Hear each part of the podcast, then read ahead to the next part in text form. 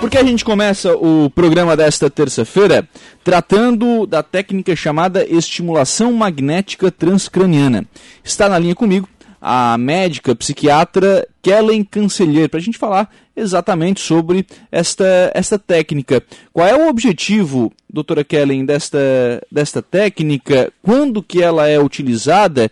E o que, que vocês têm de expectativas de resultados para com os pacientes que estão com depressão? Bom dia! Bom dia, Lucas. Tudo bem? Prazer estar com vocês, com o ouvinte. Ah, é, é, importante realmente, assim, antes de falar da técnica, né, é importante contextualizar a questão da depressão, né, então ela é um tratamento para a depressão, sabendo que a depressão é uma doença ah, que abrange muitas pessoas, acomete muitas pessoas, é uma doença que costuma ser crônica, trazendo algum grau de incapacidade, prejuízos no dia a dia, perda de, perda de qualidade de vida no geral, e que o tratamento padrão dessa doença é feito de forma convencional, como as pessoas já conhecem ou já estão acostumadas, né, com medicamentos, com psicoterapia, feito com psicólogo, enfim, esse é o tradicional. Só que existe uma parcela desses pacientes que a gente trata com medicamento que eles não respondem. A gente chama que eles são resistentes ao tratamento. Ou seja, a gente, a gente dá um tratamento com uma medicação A, o paciente faz o tratamento certinho e não consegue melhorar. A gente troca por uma medicação B, estou dando exemplos, né? Uhum. Uh, o paciente faz o tratamento e também não consegue melhorar. Então, quando o paciente chega nessa fase que já passou por dois ou mais tratamentos e não consegue ter resposta, né, melhorar do seu quadro depressivo, a gente chama ele de resistente ao tratamento. E aí nós temos que pensar em, em outras opções de tratamento para esse indivíduo. E aí a estimulação magnética transcraniana, ela entra nessa parte. Ela é uma opção, é uma mais uma oportunidade de tratamento para esses pacientes com depressão resistente e que acaba tendo resultados uh, interessantes na depressão do paciente. Uh, tendo em vista que geralmente essas depressões costumam ser mais graves e mais cronificadas. Legal. É, isso é interessante, porque a bem da verdade é que nós que não somos médicos, né, vamos dizer que o, o senso comum né, entende o seguinte, olha, tem uma doença, e a depressão é uma doença, vocês, é, os médicos, né, estipulam um, um tratamento. E às vezes vocês têm mais de uma técnica para enfrentar essa doença, né? A estimulação magnética ela é uma técnica não medicamentosa, né? Geralmente o paciente continua tomando a sua medicação, então ela acaba sendo uma, um adicional ao tratamento do paciente. Ela é uma técnica onde é feito com um aparelho que induz ondas a, a, magnéticas para o, a, no crânio do paciente, para o cérebro do paciente. O paciente, é, ela, ela, é uma técnica muito segura, é aprovada pelo Conselho Federal de Medicina, pela Anvisa. É, o paciente faz essa técnica acordado, ela é indolor, ela não precisa de nenhum outro tipo de, de, de preparo ou de medicação para ser usada na hora. Ah, o paciente fica pouco tempo, né, questão de 20 a 30 minutos cada sessão, e o paciente sai uh, caminhando, conversando, normalmente como, uh, como ele chegou antes do procedimento, né? Uhum. O que eu uhum. quero dizer é que não precisa de um, uh, de um ambiente hospitalar ou de alguma coisa mais específica para essa técnica. E lembrando que essa, esse aparelho, né, ele, uh, ele é feito de forma repetida, né? A estimulação magnética, para ela ter um resultado na depressão, como a gente espera, são várias sessões que precisam ser feitas ao longo de um a dois meses. Uhum. E aí ela consegue ter o seu resultado melhor. Sim. O, esse aparelho, doutora, é, primeiro, se encontra ele aqui na região? Vocês conseguem é, fazer, é, aplicar essa técnica aqui na, na região? E, e quando é que vocês estabelecem que realmente vocês vão passar né, para a utilização dessa técnica? Esse aparelho tem em várias regiões do Brasil, ele é um, é aparelho importado, ele é, ele é aprovado. Uh, nós temos na nossa unidade de Criciúma esse aparelho, então ele, é, ele é, é encontrado aqui na nossa região e ele já vem sendo utilizado principalmente no Brasil, na, na, última década, então não é uma coisa tão novidade assim. Em pesquisas ele já vinha sendo usado desde a década de 80. Ah, e realmente o critério acaba sendo geralmente esse, Lucas, né? O paciente habitual que tomou, fez um tratamento para depressão e não se sentiu melhor, o seu psiquiatra ou o seu médico acabou trocando a medicação, porque isso é o normal, a gente fazer, a gente troca o medicamento e o paciente continua não melhorando.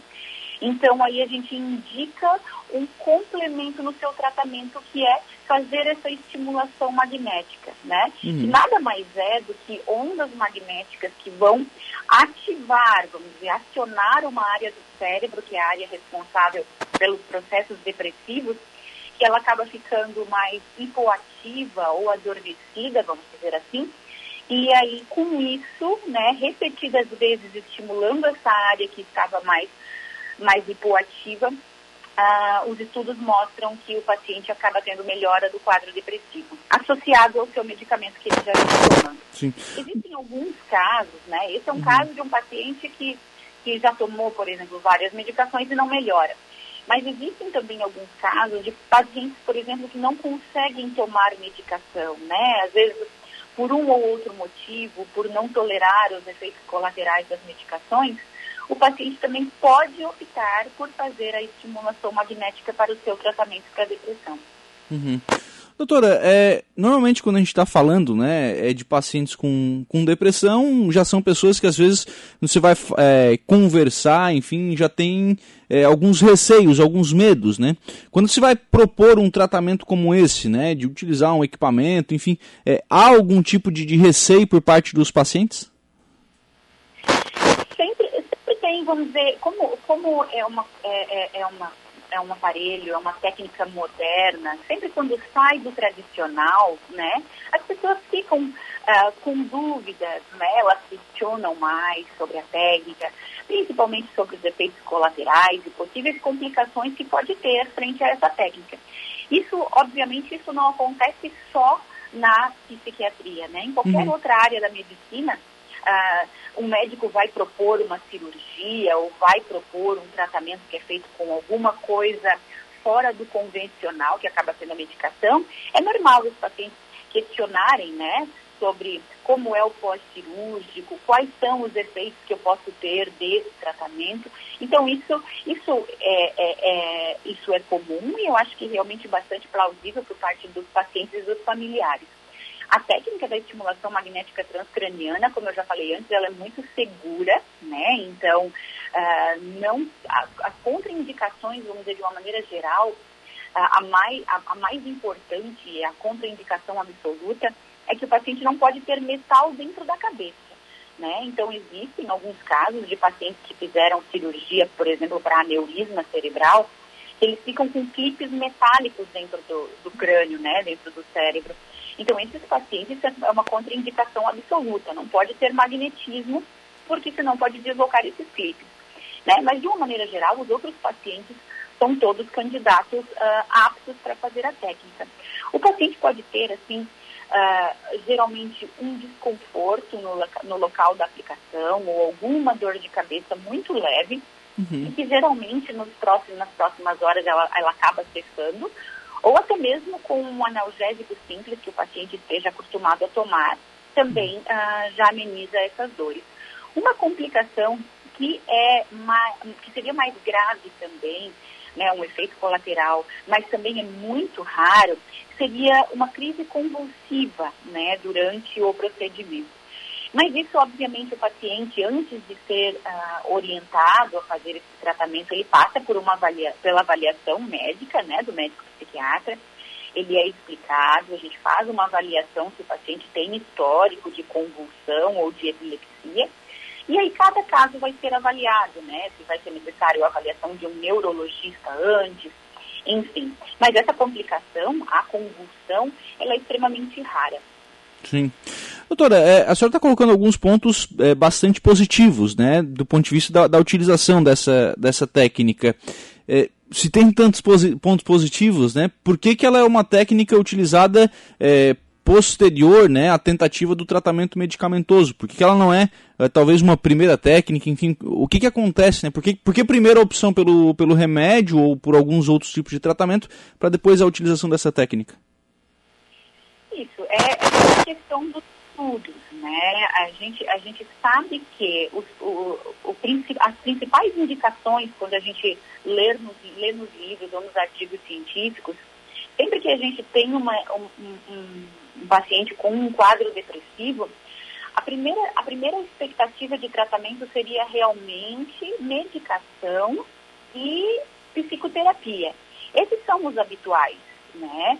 Então, esse é o início do tratamento. Ela acaba sendo reservada para pacientes mais graves e pacientes que não responderam ao tratamento porque ela também tem as suas nuances, né? Ela é um tratamento de alto custo, então acaba sendo mais fácil, inclusive, para o paciente fazer um tratamento medicamentoso ou com psicoterapia antes mesmo da indicação dessa técnica. Sim, mas é, acaba sendo uma, uma alternativa para quando esses tratamentos não funcionam. Para quando. É, essa é a indicação principal que se tem na psiquiatria, né? Claro que é, existe aquele paciente que não consegue tomar medicações ou que porventura não queira aceitar, aceitar a medicação, ele pode ser um candidato sim a iniciar já o seu tratamento com a estimulação magnética, né? Mas a, no, nosso, no nosso protocolo, eu digo no nosso, nos protocolos da psiquiatria, a gente, a, a gente primeiramente a gente uh, faz a utilização dos, remédios das medicações. Sim, então utiliza esse primeiro esse, é, esse protocolo. E aí, doutora, eu preciso até é, dar um passo atrás, talvez, nessa, nessa conversa, para a gente falar também sobre a importância de procurar o profissional médico, né? De procurar o médico quando, quando o paciente, é, quando o cidadão precisa, tem lá as suas dificuldades, enfim, de ele procurar um, um médico para acompanhar, para receber a orientação adequada, né?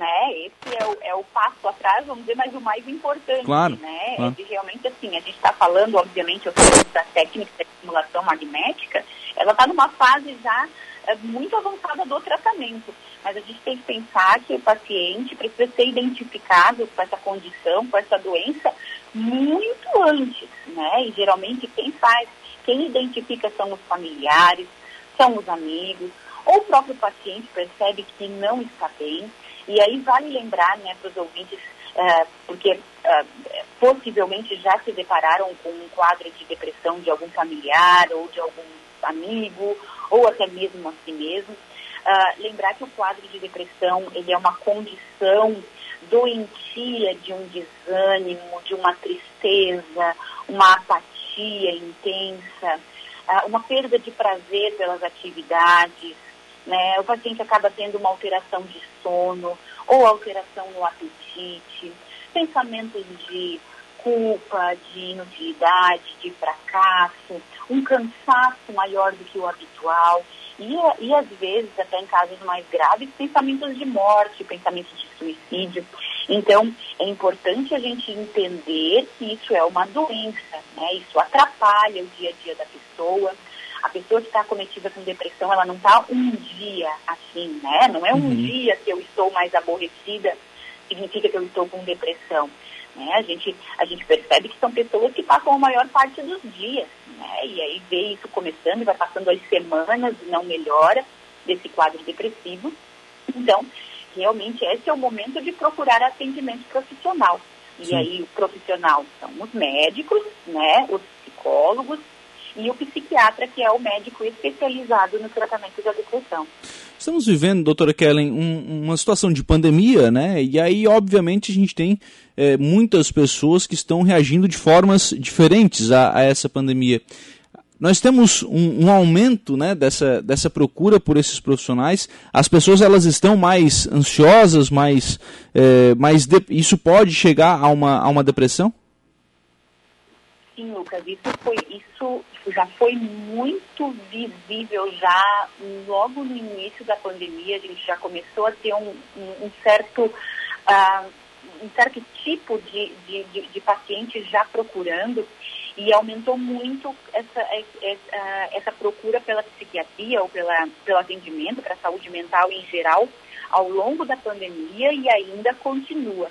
Então a gente começou a, a visualizar, no começo da pandemia, pacientes extremamente ansiosos pelo medo da doença, né, uh, pelo medo da contaminação, pelo medo da morte em si, uh, pacientes que começaram a perder emprego, empresários, medo da situação financeira, tudo isso foi começando. Com o passar do, dos meses, e aí eu, era aquele tempo que as pessoas estavam realmente com um isolamento mais, mais agravado, de ficar em casa, não ter aula, muito home office.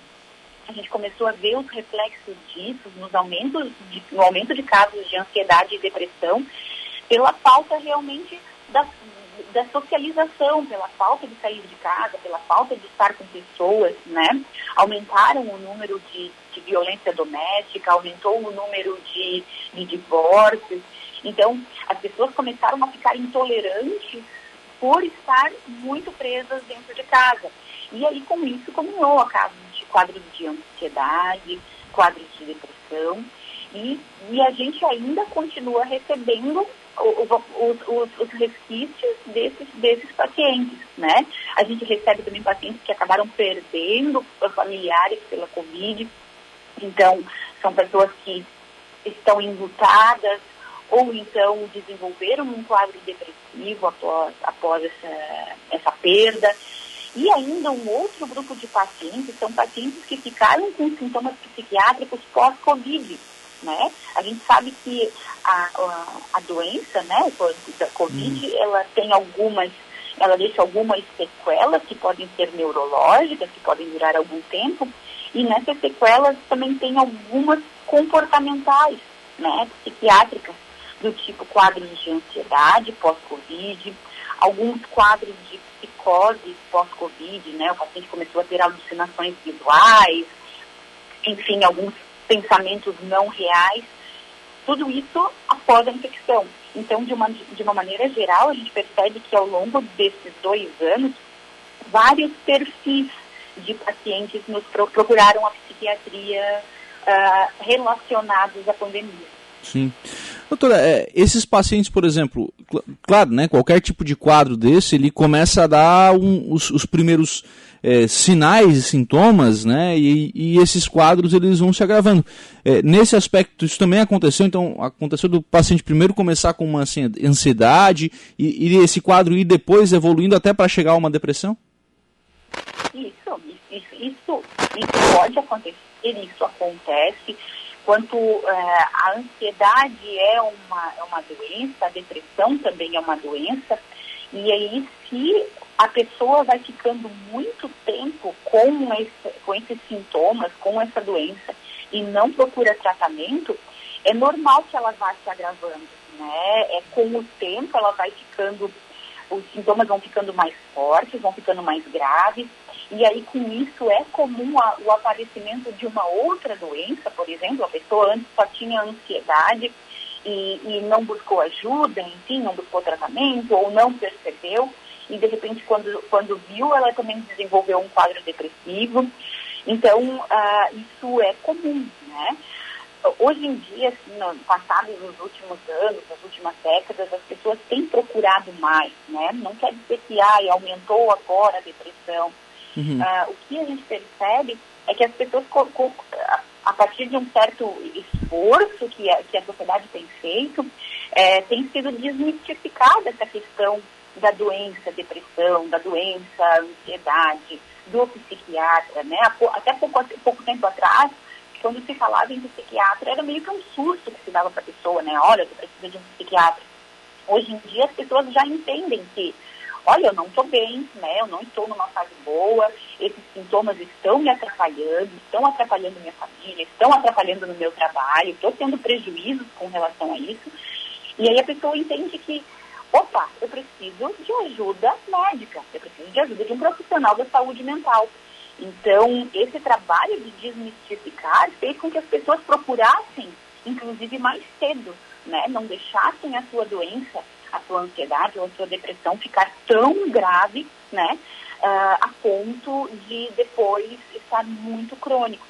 Uhum. Então, isso a gente tem visto que a sociedade está trabalhando como um todo nessa questão. Consciência, né? O pessoal está criando consciência e procurando os profissionais. Não é que aumentou o número de pessoas que precisam, aumentou a consciência das pessoas, né? Perfeito. As pessoas começaram a se dar conta que, opa, isso é um problema, isso não é vergonhoso, né? Não é falta de caráter, não é preguiça, isso, isso é algo que não é normal para mim. Então, eu vou procurar ajuda de quem é capacitado para tratar essas questões. Muito bem, doutora, quer... Pode concluir, doutora. Não, eu, eu dizer que isso é um ponto positivo, né? Sim, Porque sim. evita o adoecimento, é um, isso é um adoecimento mental. Então, as pessoas procurando mais cedo, mais rápido elas se recuperam, né? Procurando uhum. o tratamento, mais rápido elas se recuperam, mais rápido elas voltam a ter a sua qualidade de vida. Legal. Doutora Kellen Cancelheira, doutora que atende junto ao Instituto eh, João Quevedo, né, Instituto de Neurociências João Quevedo, que tem inclusive a, a clínica aqui em Araranguá. Obrigado, viu, doutora, pela participação aqui no programa. Um abraço. Tá certo, obrigada, fico à disposição.